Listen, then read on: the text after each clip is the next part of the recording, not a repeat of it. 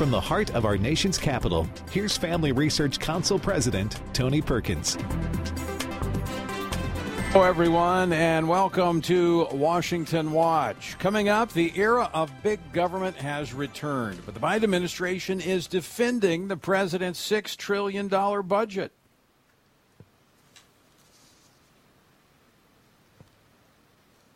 That was the Secretary of Transportation, Pete Buttigieg, defending the Biden budget, which experts say could derail America's economic recovery. Also, the record setting $6 trillion spending bill opens the floodgates for forced taxpayer funding of abortion for the first time since 1976 by removing the Hyde Protection Amendment that is annually placed on the appropriations bills. We'll talk about the Munster budget with Terry Jeffrey, editor in chief of CNS News. We'll also talk with the GOP's ranking member of the Budget Committee, Jason Smith of Missouri. And another teacher has spoken out about the insanity in the classroom. This time, the school board in Loudoun County, Virginia, yanked the teacher from the classroom. Tanner Cross joins us along with his t- attorney, Tyson Langhofer, senior counsel and director of the Center for Academic Freedom at the Alliance Defending Freedom. But there is more to this story. And as a result of trying to be salt and light, we just need to be prepared. There will be people who will attack us, label us, dismiss us, try to cancel us. They will, they will do whatever they can. But um, to be passive is to be complicit. That was Mr. Cross's pastor, Gary Hamrick, speaking out in defense of Tanner on Sunday from his pulpit in Leesburg, Virginia. Now the Democratic Party is going after Pastor Gary Hamrick, demanding he recant his statements. Will he recant?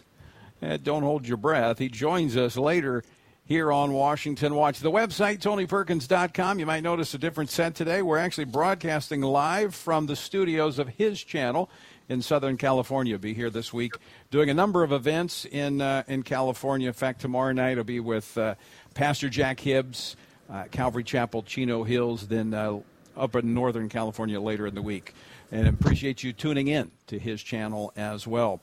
The website, again, TonyPerkins.com. Lots of resources there for you. And I would also encourage you to download the Stand Firm app. That way, you know what is going on and when to take action. As I say, our republic made only for participants, not spectators. Download the Stand Firm app. All right, just before heading into the Memorial Day weekend, President Biden unveiled his massive $6 trillion proposed budget. Uh, this is the largest budget to ever be pre- uh, presented by a president. And uh, one thing very clear, clearly absent the Hyde Amendment. This throws open the door to t- forced taxpayer funding of abortion. Joining us now to talk more about what is in the president's budget and what is not, Terry Jeffrey, editor in chief of CNS News. Terry, welcome back to the program. Thanks for having me on, Tony. All right, massive budget uh, filled with tax increases. What, what do we make of it? Well, it's crazy. I mean, first of all, the Hyde Amendment is outrageous. The idea that we're going to coerce Americans to pay the federal government to turn around and pay for abortions is a moral outrage and I hope there are some Democrats in Congress who are going to stand up against that and make sure that Joe Biden doesn't, doesn't get away with it. When you look at this budget on just the fiscal impact of it, Tony, Biden is anticipating that he is going to increase the federal debt by $14.531 trillion over the next 10 years. And in his introduction to the budget, he calls this a fiscally responsible path and uh, when you do the math on that, when you divide the increase in the debt that he's proposing by the number of people who actually pay taxes, there's about 100 million, 450,000 people or so, or households that actually pay income taxes. You're talking about $445,000 in debt per household is where he's taken us in the next 10 years. So people are going to owe more money in debt through the federal government if we move forward with Joe Biden's budget than most Americans will owe on their house. It, it uh, as you mentioned, uh, Pete Buttigieg, Secretary of Transportation, on Fox News this weekend, calling this a responsible budget. I want to play another clip of what he had to say uh, Sunday with uh, Chris Wallace. Play clip uh, four, please. Let's make sure that corporations and the wealthy are paying their fair share. And we believe that's going to raise uh, the kind of revenue that we need in order to fund the proposals that the president's put forward pay their fair share? I mean, we're talking about um, almost doubling the capital gains tax. I mean, this is unprecedented tax increases, and they're even retroactive. Yeah, you know, it's an interesting thing. Uh, Joe Biden talks about people's savings as if that's quote unquote wealth and the government should take it away. In other words, someone who works hard their entire life and is prudent and doesn't spend all their money but puts some away, saves it, he wants to tax that money away from them to spend it. He also wants to get some kind of international arrangement where other countries aren't allowed to cut their taxes on corporations to attack, attract corporations from leaving America because they don't want to pay the high taxes here. So, I mean, Biden not only wants higher taxes in the United States, he wants higher taxes globally. Let, us go back to the Hyde Amendment for a moment. It's not just the Hyde Amendment that has been left out of this budget, but we also see that this eliminates the Dornan Amendment as well, which allows the District of Columbia to fund abortions through its Medicaid program. So, a, a lot of life issues missing in terms of life protections. Right. This has to be made a major issue. People need to speak up about this. As I said, I think we need to get some Democrats in Congress to resist this. I mean, historically, there has always been some bipartisan agreement on the Hyde Amendment and the Dornan Amendment. And it really is a moral outrage for Joe Biden to think he can use the power of government to force Americans to, to kill innocent unborn lives. And by, you know, I'm a Catholic, Tony. Joe Biden claims to be a Catholic. I think the Catholic bishops in this country need to stand up and speak out against what Biden is proposing and saying this is an outrage and there will be consequences for him if he does it. I think that this needs to be really brought high up in the national debate. Uh, Terry, it's not only domestic policy that's impacted by pro abortion funding, but this actually takes it international as well.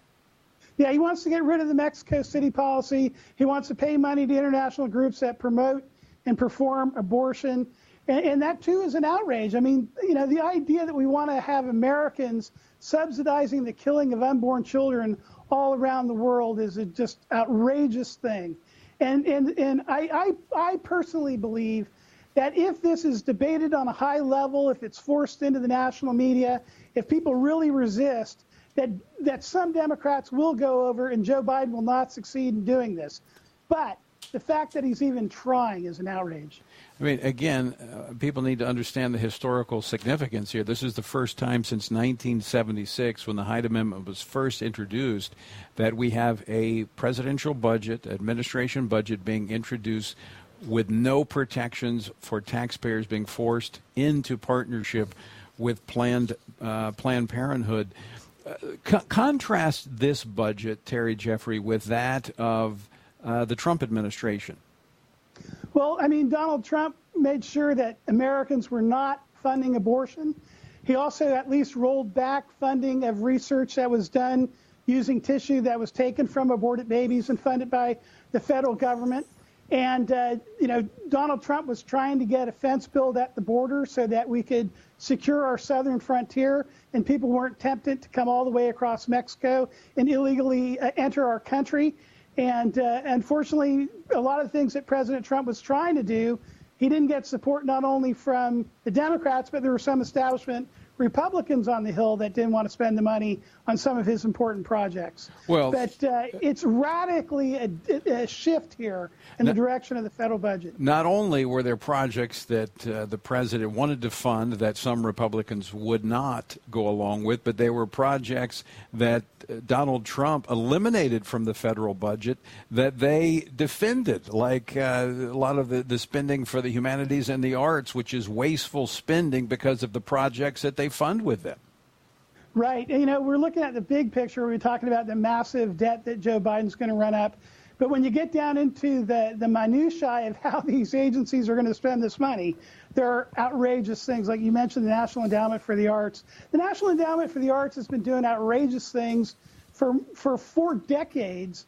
Every once in a while it gets pointed out, there's a debate in Congress, but they've never really dealt with it. And uh, someday I hope that we have a Republican government or a conservative government that actually really will deal with it. Uh, how does climate change factor into uh, the Biden budget? It's all. It's if you read the Biden budget, which I did today, uh, it's all over it. It's all, the, climate change is one of the major terms. Every part of the budget, they're talking about things they're going to do about climate change. It's it's truly an obsession in the budget. So there's a lot of money. I don't know exactly how much, but there's a lot of money in a lot of different areas of the government that's going to be spent theoretically to come to terms and deal with quote unquote climate change. I think just directly he calls for $36 billion just to fight climate change, but that's just one aspect of the funding. As you said, it's uh, woven throughout the, the budget. Now, you, you alluded to this, Terry Jeffrey, that you know the presidential budgets. It's a starting point for discussion. Uh, rarely do you see a presidential budget uh, pass through. I mean, I don't think it's ever happened where it just passes through as it's been presented because Congress wants to put their mark on this. Will Republicans and Democrats go along with this budget? Well, as I said, I hope that there's going to be some Democrats that will resist the idea of eliminating the Hyde Amendment I, honestly, I think there will be, particularly Democrats from more socially conservative swing districts. And, uh, you know, I think actually there are probably some Democrats, certainly in the House, who actually don't think we should be spending tax dollars on abortions. So I, I think that's something where conservatives can win. But, you know, Tony, another thing that happens in the process of funding the federal government is rather than pass independent, independent appropriations bills, that fund a particular agency and that people have time to look at, read, debate. They often roll everything in or almost everything into a giant quote unquote omnibus bill that they'll try and ram through that's so long and so complicated that few people actually look at all the details. And then you find out after it's passed that, oh my gosh, this was in it. So I think, you know, this is clearly something with Biden as president and the Democrats controlling both houses of Congress, that conservatives are really going to have to keep a close eye at the process as it moves forward for funding the government. Uh, Terry, Jeffrey, we're out of time, but presidential budgets send a message more than anything else. Uh, I think the message, if I'm not mistaken, is being communicated loud and clear that the era of big government is back. Without, without doubt. Terry Jeffrey, as always, great to uh, great to join have you on the program. Thanks for joining us. Thank you, Tony. Terry Jeffrey with CNS News. I encourage you to make them one of your sources of information because they uh, they track it. Uh, they're conservative. They're not funded by the government, and they look at it from a constitutional conservative perspective. All right, stick with us because we're going to continue our discussion about the budget because you need to participate in this. You need to be speaking to your lawmakers about what is happening in Washington, D.C., as it pertains to your money. Some unprecedented proposals for tax increases in this budget. And as we talked about, elimination of the protections from taxpayers being forced into partnership with Planned Parenthood. We're going to be joined by Jason Smith, the ranking GOP member of the Budget Committee, when we return. Don't go away. More Washington Watch to come right after this.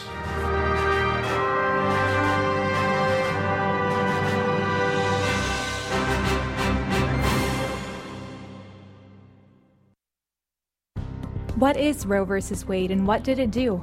The Supreme Court's 1973 decision ruled that abortion is protected under the U.S. Constitution, striking down many state abortion restrictions and severely limiting the extent to which states could write their own abortion laws. The Supreme Court's limitations on states to legislate abortion restrictions depends on the trimester of a pregnancy. For instance, Roe disallows states from restricting abortions in the first trimester, but allows some restrictions on abortions in the third trimester. What Roe doesn't do is require states to have any restrictions. Abortion through all nine months of pregnancy is the default, unless Congress or the individual states pass laws restricting it. That leaves a lot of room for unrestricted abortions. For a full explanation of how Roe v. Wade liberalized abortion laws, go to frc.org/explainer.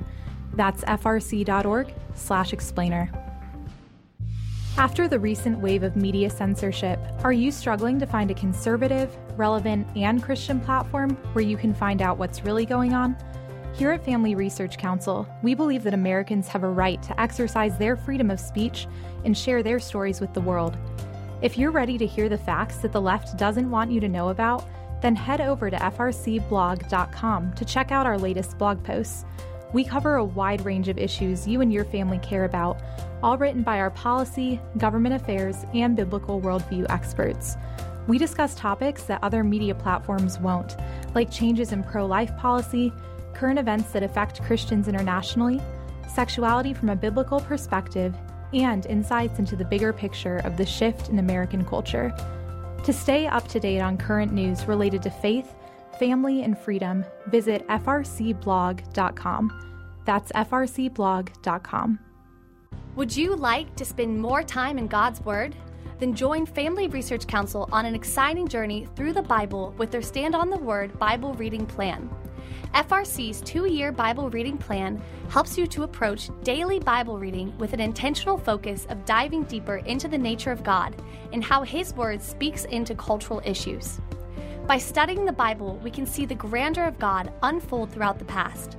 This reading plan takes you through the Bible as events happen in history. Laying out the scripture every day in an engaging manner, it is key to helping us stay grounded in God's truth. All wisdom comes from God, and He has given us the Bible as a way to understand the world. Start reading today with Family Research Council. When you sign up, we text you every Sunday with daily passages and questions that help prepare you for conversations with your friends and family. To begin this journey, visit frc.org/bible.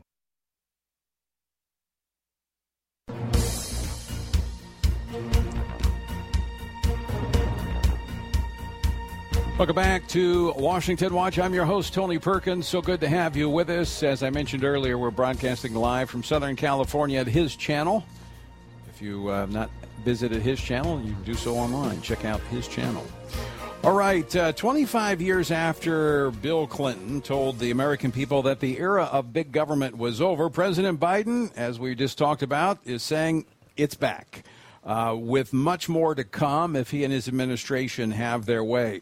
President Biden's fiscal year 2022 budget released on Friday represents the most substantial expansion of the federal government's spending power since World War II and threatens to push the national debt into new record highs and derail America's economic recovery.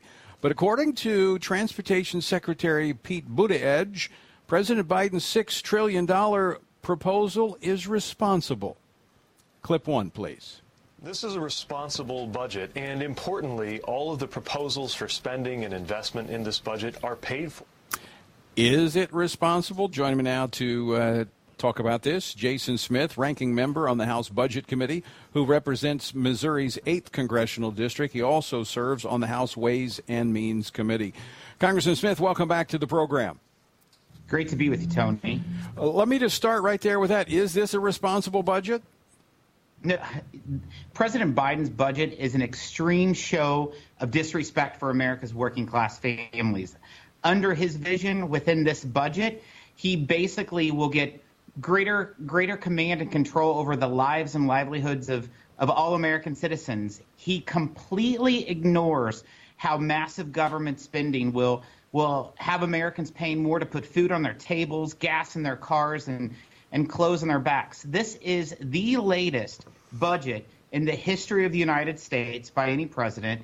And it's also, it proposes the largest expansion of government spending ever $69 trillion and just $7.2 trillion this year alone. Uh, I could go on about all the items, but it is, it is filled full of a disaster of items. Uh, Congressman Smith, we were just discussing earlier how the presidential budget is more about messaging because Congress puts its mark on the budget and they're the ones that actually control the purse strings. Uh, so clearly, Congress is going to take this up.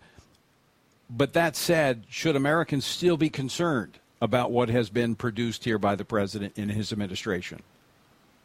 Americans should be absolutely concerned, Tony, as as the president and as Speaker Pelosi has said numerous times, a budget is a statement of your values. And if you look at some of the policy items that's put in within this budget by this administration, something that has has basically been a bipartisan agreement for years. That is to make sure that the Hyde Amendment stays in place. And as you know, the Hyde Amendment says that no federal tax dollars will be used for abortions. In fact, President Biden rips that out, so he will allow federal dollars to be used to pay for abortions, also putting millions of dollars in there to implement gun restriction laws in states throughout this country.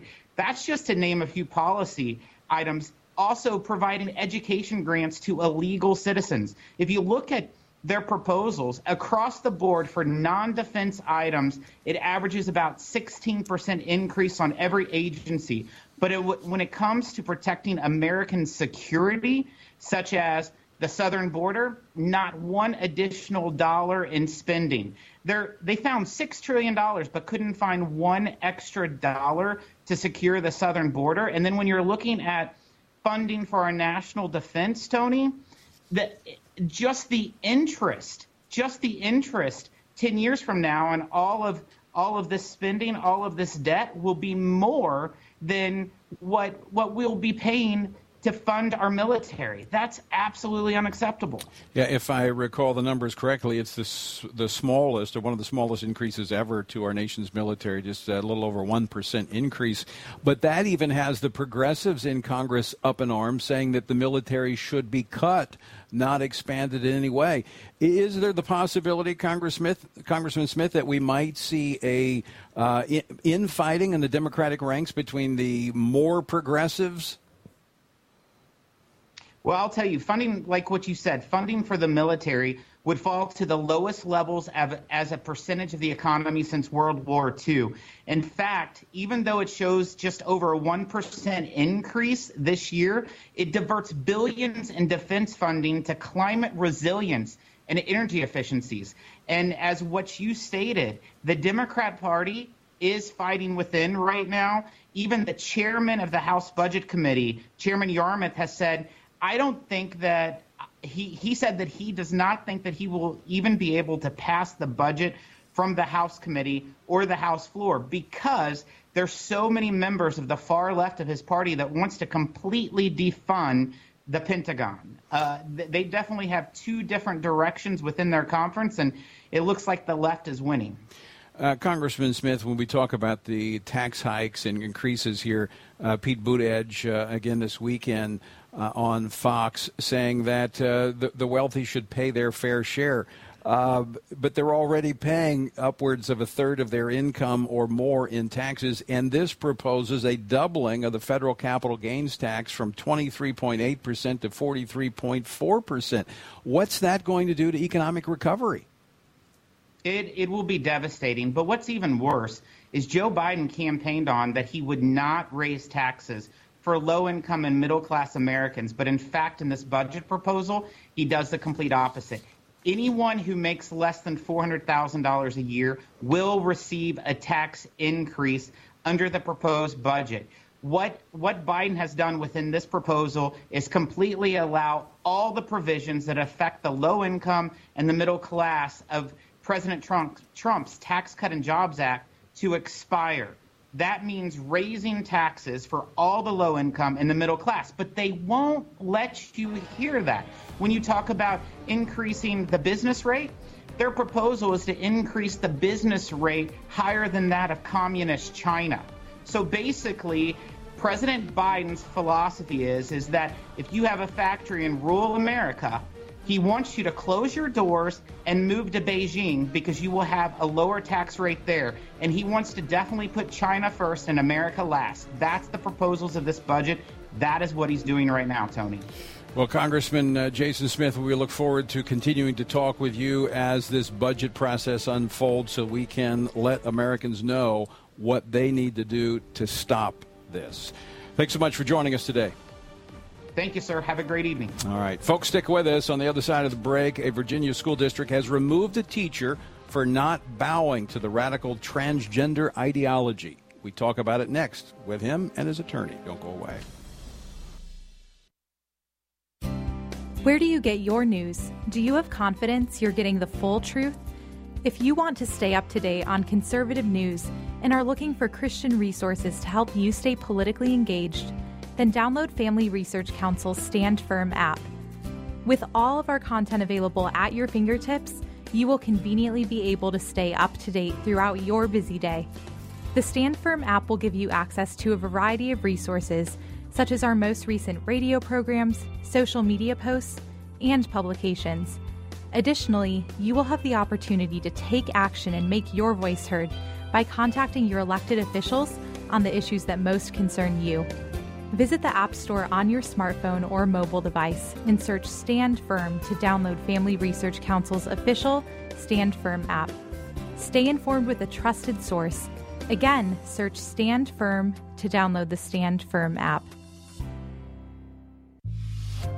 As the political and cultural landscape of our nation has shifted in a concerning direction, it is so important for Christians to be equipped with biblical answers for the difficult questions of our time.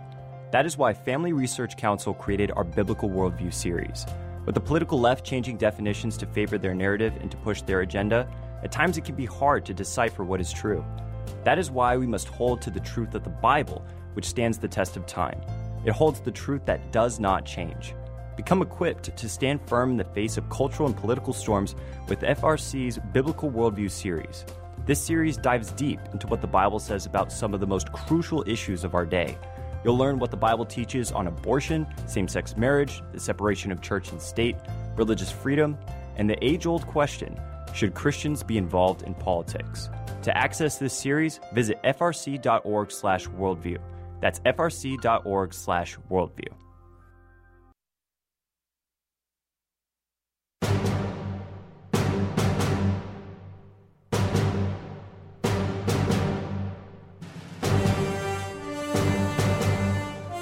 Welcome back to Washington Watch. I'm your host, Tony Perkins. So good to have you with us. The website, tonyperkins.com. If the set looks different, it's because we're broadcasting live from his channel in Southern California. Great folks. Uh, check him out, his channel. All right, an elementary school teacher in Virginia's third largest school district has been suspended for voicing his objections to two proposed school policies that would force him and other teachers to violate their beliefs by requiring them to address students with their chosen pronouns rather than the ones consistent with their biological sex.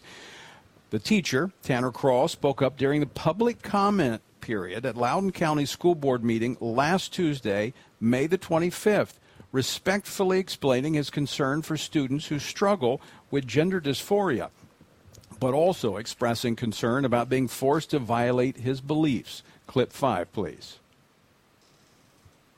Of all of my students, but I will never lie to them regardless of the consequences. I'm a teacher, but I serve God first, and I will not affirm that a biological boy can be a girl and vice versa because it's against my religion, it's lying to a child, it's abuse to a child, and it's sinning against our God. Two days after the meeting, the school informed him that he was being placed on administrative leave pending an investigation. With me now to talk about this is Tanner Cross and Tyson Langhofer, who is uh, the senior counsel and director of the Center for Academic Freedom at Alliance Defending Freedom, which is representing Tanner. Uh, Tanner, welcome to Washington Watch. Thanks for having us on. We really appreciate it. And Tyson, thanks you, thank you for joining us as well. ADF, great job you guys do in defending religious freedom across the country. First, uh, let me just ask you this. Uh, Tanner, did, did, I set it up appropriately? What did I miss in uh, setting up this story? Um, you didn't miss anything. You, you, didn't miss anything at all. Um, just uh, there's just a couple facts about how this uh, how this has come about. Um, I uh, I went and spoke at a school board meeting uh, Wednesday. Um, I went to work just like it was a normal day. played t-ball with my students, had a great time. Wednesday night, I get a call from HR department um, asking for a meeting with me at uh, 9 a.m. last Thursday morning, and I went to that meeting and I sat down with HR, and they said that I was being put on administrative leave, and I asked, "What am I being put on administrative leave for?" and they said it's in this letter, and they put a letter over in front of my face, and uh, I started reading it, and it said that I was a disruption to my elementary school, and then it just went from there. So now. You made your comments in a public comment section of the school Mhm. board meeting. Uh, Yes. Is that the only place in which you stated those comments? Um, I, I did write letters uh, to the school board just expressing my views and how I felt uh, about um policies that were coming into our county uh, and will probably and it- they'll be in effect this coming fall. But you, you were exercising your freedoms and doing so appropriately by communicating with those who set the policies for the school district. So I'm, I'm curious as to the investigation. What are they going to investigate? What you did was public and open with the school board. Right. Um, that, that's a great question. We, we would like to hear an answer for that too, and that's why we're we're pleading for my job, and we just would like my job back. Uh, Tyson, this to me looks pretty open and shut. I mean, does he? Does a teacher not have the ability to go to a public forum and speak along with other citizens? Absolutely, does Tony. I mean, the, the First Amendment's clear. Teachers don't shed their constitutional rights when they step onto a the schoolhouse property. And, and in this case, he wasn't even on the schoolhouse property. He went to a public meeting where the school board invited the public to come comment on proposed policies, policies that aren't even uh, passed yet. And uh, they should be welcoming teachers' comments, not punishing them for simply sharing their views. But this is a this is a piece of a much bigger puzzle that we see coming together across the country, where other school districts are pushing this. And I think the my interpretation of this is that when you have teachers uh, standing up like Tanner, that that throws a cog uh, in, in the wheels here for them, and it, it upsets the uh, it upsets what they're trying to accomplish. Well, you're you're absolutely right, Tony. This is unfortunately a pattern that we're seeing across the country with school boards, and, and frankly, I think this is this is the school board's way of, of you know sending a message to other teachers that if you speak out, um, you're going to be punished, and and that's wrong because there's a lot of teachers that have spoken at board meetings in the past in favor of these policies, and they haven't been punished. Um, people on both sides of the aisle should be able to speak their mind, uh, and especially teachers when, when we're talking about policies that are going to affect teachers' rights and also going to affect how students are treated in the classroom. Yeah, I, I mean, Tanner, all you were saying was that I'm not going to play games, these make believe games, and call people by pronouns that are inconsistent with their biological sex. I mean, that, that, that does not seem unreasonable to me. In fact, used to in school, when I was in school, you got in trouble for uh, make believe. Uh, you had to live in reality. But somehow the uh, the tables have been turned now, and uh, the, the the teachers are not the one, the, the administrators are not the ones that live in reality. Yeah, Tony. Um, you know, teachers are, are humans too, and we have our religious and political beliefs, and we like to go advocate for those as well. So we shouldn't be punished for uh, speaking out. All right, we're up against the break. I'm going to ask uh, both of you if you- if you could stand by for uh, f- through the break. I, I got one or two more questions for you, and then your pastor Gary Hamrick's going to be joining me uh, a little bit later in the program. Folks, uh, stick with us. More Washington Watch still to come. Uh, this is outrageous. And we're going to continue to focus on what is happening in schools across the country because it's affecting you and your children, and it's affecting our communities. It is time that we as Americans say enough is enough. And when those teachers stand up and speak out, we need to stand with them. The left stands with the left leaning teachers. Let's stand with those on truth. Don't go away. Get a trusted perspective on the news of the day every day. Listen to Washington Watch with Tony Perkins to get honest and in depth commentary on what's going on in our nation's capital and around the world.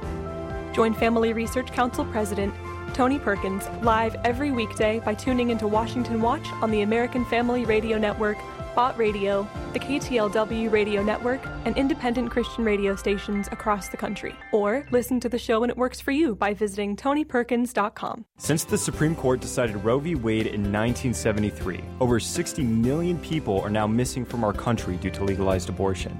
Public opinion, our knowledge of law, and scientific advancements demonstrate that Roe should by no means be considered settled law. Roe is an abomination in our country's history, and it's time for the horrendous practice of legalized abortion to end. To learn more about the legal, historical, and cultural reasons to overturn Roe v. Wade, go to frc.org/roe. The Equality Act sounds like good legislation and something that ought to have bipartisan support, but it doesn't. Why? Because the Equality Act paradoxically would spur inequality. It is Trojan horse legislation that would hinder equality and would massively overhaul our federal civil rights framework. The stated purpose of the bill is to prohibit discrimination on the basis of sex, gender identity, and sexual orientation. The real effect of this bill would not be to eliminate discrimination, but to erase the freedom to hold a different opinion. The Equality Act would mandate government imposed inequality by requiring acceptance of a particular ideology about sexual ethics, while leaving no room for legitimate public debate. Simply put, the Equality Act mandates an anti life, anti family, and anti faith agenda throughout federal law and would be a disaster for all Americans. To learn more about the inequality of the Equality Act, visit frc.org/equality act. Since June of 2015, over 12,000 Christians have been killed in Nigeria. This violence has reached a point at which experts are warning of a progressive genocide specifically targeting Christians across Africa's largest and most economically powerful nation. Yet this violence often goes unreported in the media, and if reported, is seriously downplayed. To learn more about what is actually taking place in Nigeria, along with other countries where Christians face persecution, visit frc.org/nigeria. Did you know that Planned Parenthood is the biggest abortion supplier in the US? According to Planned Parenthood's most recent annual report, it committed 354,871 abortions in fiscal year 2019 up by over 9,000 abortions since 2018. According to these numbers, Planned Parenthood aborted 972 babies every single day. To learn more about what Planned Parenthood is really doing, visit frc.org slash Planned Parenthood Facts.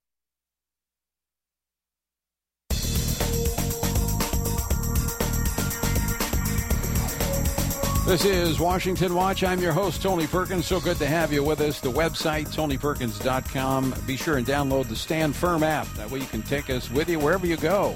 You also will be in contact with us so we can let you know when to take action to protect our republic. All right, on the phone joining me, Tanner Cross, PE teacher at Loudoun County, Virginia, and uh, his attorney, uh, Tyson Langhofer, who is uh, with the senior senior counsel and director of the Center for Academic Freedom at Alliance Defending Freedom, uh, doing great work on behalf of religious freedom across the country. All right, uh, Tanner, I want to go back uh, just a, another question for you. Mm-hmm. You, you, talked mm-hmm. about you know teachers having the rights, not being forced to do this, but you spoke out very clearly about your faith. Um, there are some that think teachers, elected officials, policemen, firemen should check their faith at the door of public service. What do you say to that? No, we shouldn't have to, uh, Tony, check our, our faith at the door. And the thing is that we support um, anybody that I, that I really know um, as a friend or coworker that support free speech, and we just feel that every, whether you disagree or agree, we should just freely speak to one another and, and, and be civil. Uh, Tyson, is that a trend that we see that people are to uh, expected to check their faith at the door? Is that what has excited the left so much about this particular case? Well, I don't know if the, that's a, a trend, a, a, recent trend. It's definitely over the last 20 or 30 years, you've seen uh, many more people buy into this notion that that people are supposed to give up their faith in order to serve office. But that's clearly not what the First Amendment says. The First Amendment, including the Establishment Clause, says that the government is supposed to be neutral towards religion. They cannot be hostile towards religion. And but what we're seeing is a, a hostility toward those of religious faith, whether it be Christians or others. Everyone should be free to live out their faith, and their job shouldn't depend on on um, and, or or they shouldn't be punished for simply exercising their faith uh, or speaking their mind, as Tanner. Uh, uh, Tanner, what role did uh, your your church, your pastor, play in uh, your decision to to speak out publicly and take the stand that you've taken? Um, my, my pastor's been very influential in, in my walk with Jesus, but but also I would like to note that he supports our First Amendment and has been very vocal to the local community um, and, and in his messages out to the world that he respects all faiths and he yeah, supports the First Amendment where we can just speak freely with one another. Well, Tanner, I, I, want to thank you and Tyson for coming on the program, but I, I want to thank you, Tanner, in particular, for for your bold stand, uh, bold stand, your courageous uh, position that you've taken, and I, I, think that you're an example to to others, and I, I, want to commend you for that and encourage you to continue to stand in the face of uh, this cultural opposition and political opposition that you're going to face, uh, even from those that you've worked with. Uh, but what happens when we take these stands is that courage breeds courage. So uh, mm-hmm. thank you for uh, for standing firm. Thank you, Tony, for having us on. Absolutely. And uh, Tyson, keep up the great work there at ADF. Thank you, Tony. Appreciate your support. Well, I want to transition uh, to another aspect of this. As I mentioned, uh, Tanner attends Cornerstone Chapel in Leesburg, Virginia. And uh, the pastor there happens to be a good friend of mine, Pastor Gary Hamrick, who, uh, as Tanner made reference to, has been speaking out very, very clearly about uh, these issues for a long time. Uh, it, but he's preaching the Word of God systematically, teaching the application. Doesn't do any good just to hear the Word unless you live it out. Pastor Gary, welcome back to Washington Watch. Thank you, Tony. It's good to be with you. Um, you and I have talked a lot over the last several years as we've seen this progression. Uh, did you ever think it was going to come right there to, to home, to Loudoun County? I mean, you know, over the years, I've seen things I didn't expect um, to happen. So, in some ways, I'm not surprised. In other ways, I am. Um, but you know, this is what living out your faith is all about. It is it is applying what we know to be true from God's word to everyday life. And so here it is, and we have to be ready to um, be salt and light in our community. I want to play a, a clip from your message on uh, on Sunday as you spoke out about this. Play clip number uh, six, please. We got to take back our schools. I mean, what are we to do? Are we just to throw our arms up and surrender and retreat and let our country and our county and our kids be taken over by progressive, liberal, Marxist ideology? I mean, this is just, this is out of control. Somebody steps up free speech, lovingly talks about how, by his faith, he has to be true to reality. And for that, he's placed on ministry. Now, uh, before I get into the response to that statement and to your message Sunday, um, let's talk about the case with Tanner. You have a large church.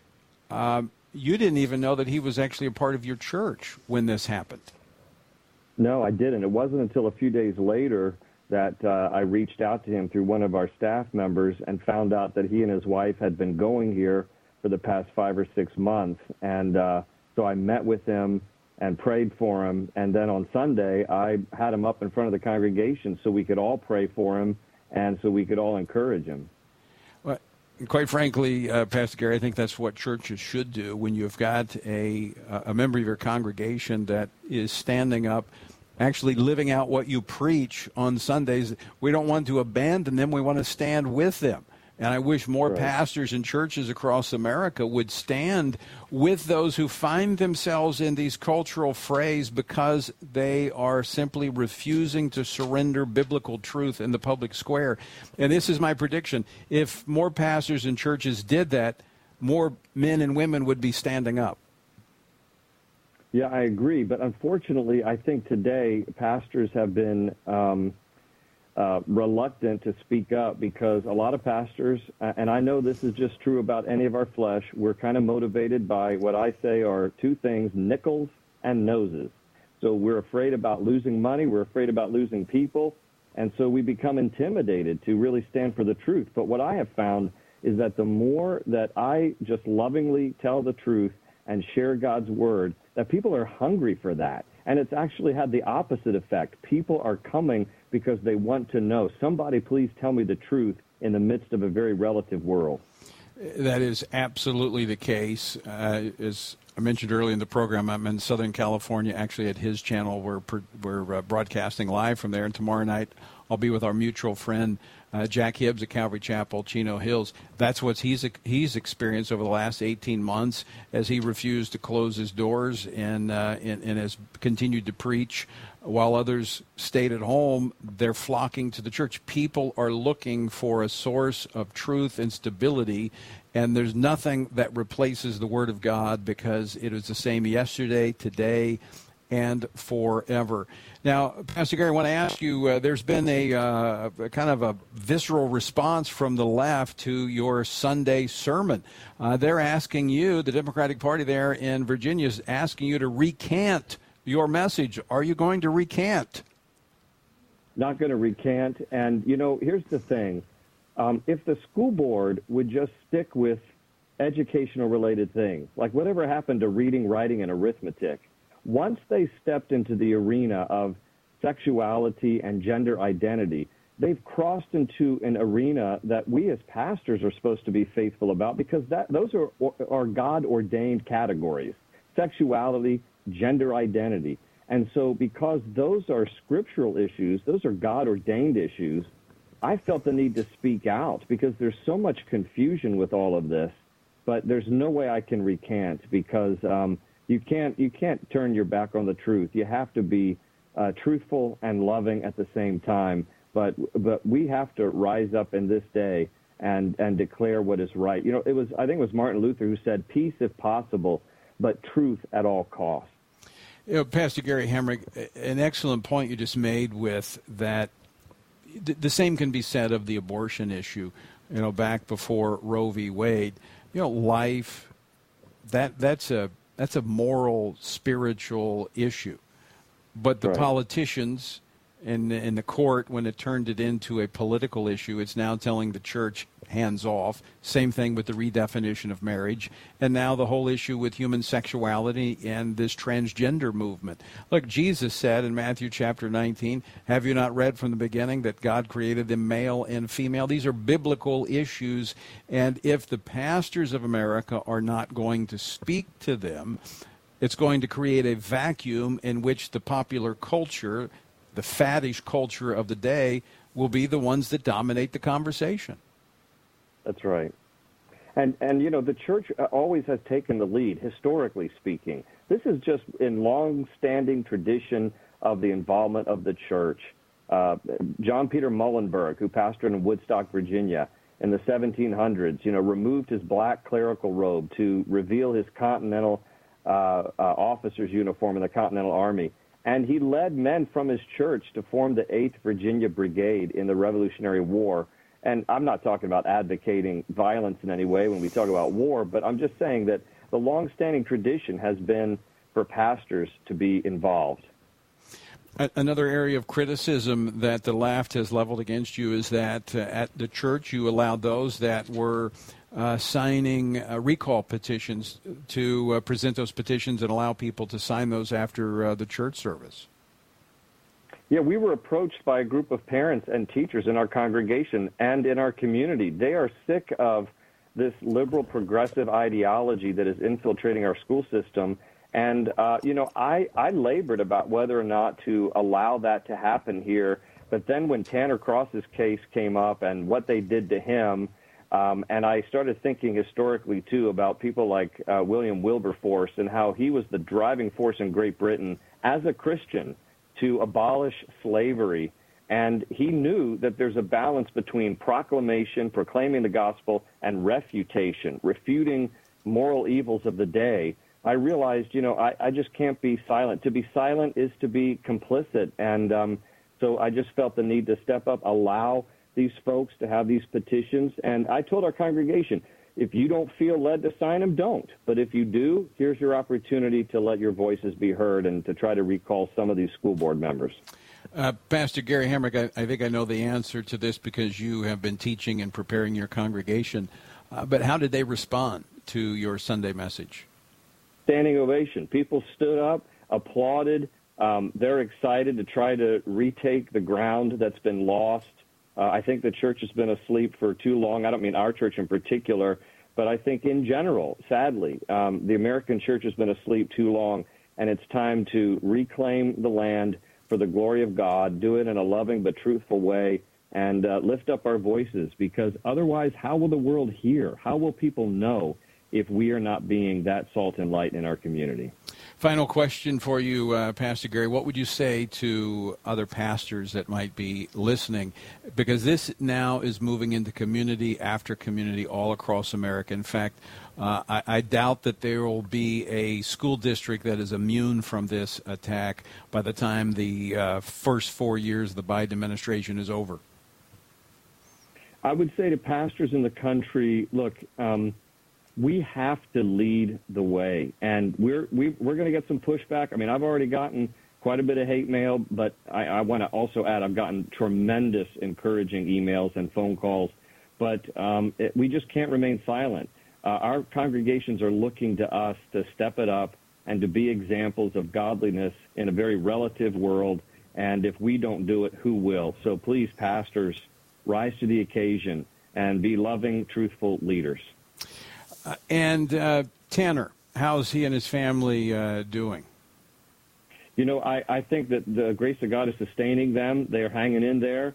Um, I hope that the county reinstates him with an apology. It would be nice. I don't know if that will happen, and I don't know if the Lord will open other doors for Tanner.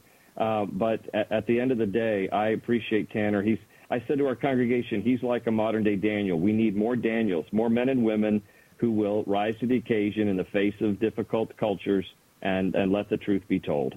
Well, he's an example of courage, and, and quite yes, frankly, I think that usually when you see something like that, you know someone that has a, a church family, a pastor that has been teaching them, discipling them, and standing with them. So uh, I, I, thank you again, Pastor Gary, for being uh, being that type of a pastor to encourage your people to live out their faith in a very real and tangible way. Thank you, Tony. I appreciate it. All right. Have a great evening, Pastor Gary Hamrick, Cornerstone Chapel in Leesburg, Virginia. You know, James tells us very clearly that you know we're we're not to be just hearers of the word, but we're to be doers of the word as well. And, and pastors, if we really are preaching the word to impact the world around us through the lives of those that are in our congregations or those that are hearing us, well, if they actually act upon what we're teaching, well, we certainly should stand with them when they run into opposition. And in today's world, if you're living and you're living for Jesus Christ and you don't encounter opposition, then you you really need to you really need to think whether or not you're living boldly and courageously as God has called us to. Because in these days, the conflict, you don't have to search it out, it will find you.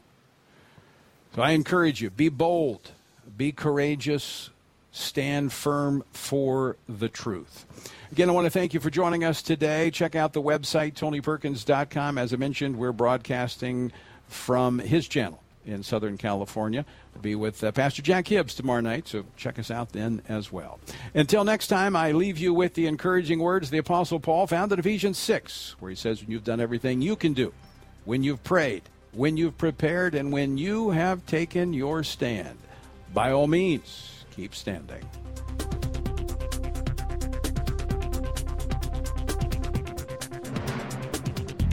Washington Watch with Tony Perkins is brought to you by Family Research Council and is entirely listener supported.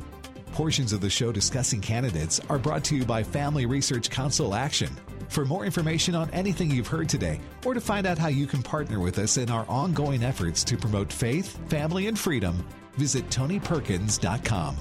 Also, to leave a comment about Washington Watch, call our watch line at 1 866 372 7234. That's 1 866 372 7234.